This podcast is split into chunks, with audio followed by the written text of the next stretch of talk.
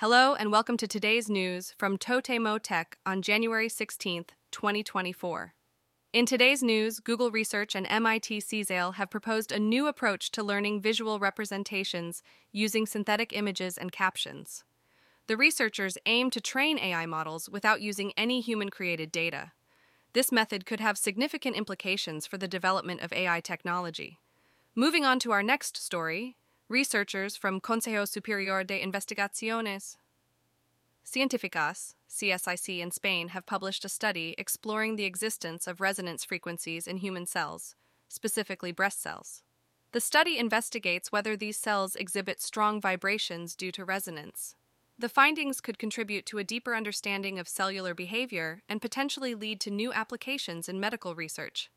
In other news, Starflyer, a mid-sized airline, has expanded its in-cabin pet service to all domestic flights. However, there has been some controversy surrounding the airline's policy on allowing pets during emergency evacuations. While pets are allowed on board during regular flights, the airline states that they cannot be brought along during emergency situations. This issue has sparked debates on social media. Next up, a surprise announcement in the world of film cameras. The iconic Rollei 35E, a compact film camera that first debuted in 1967, is reportedly getting an upgrade.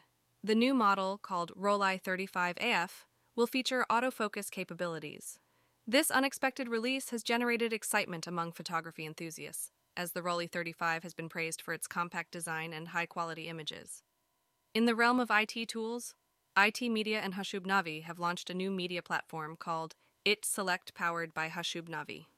This platform aims to assist users in selecting the right IT tools, particularly focusing on software as a service SaaS solutions. One of the key features of this platform is the elimination of the common issue of receiving multiple sales calls after requesting information from vendors.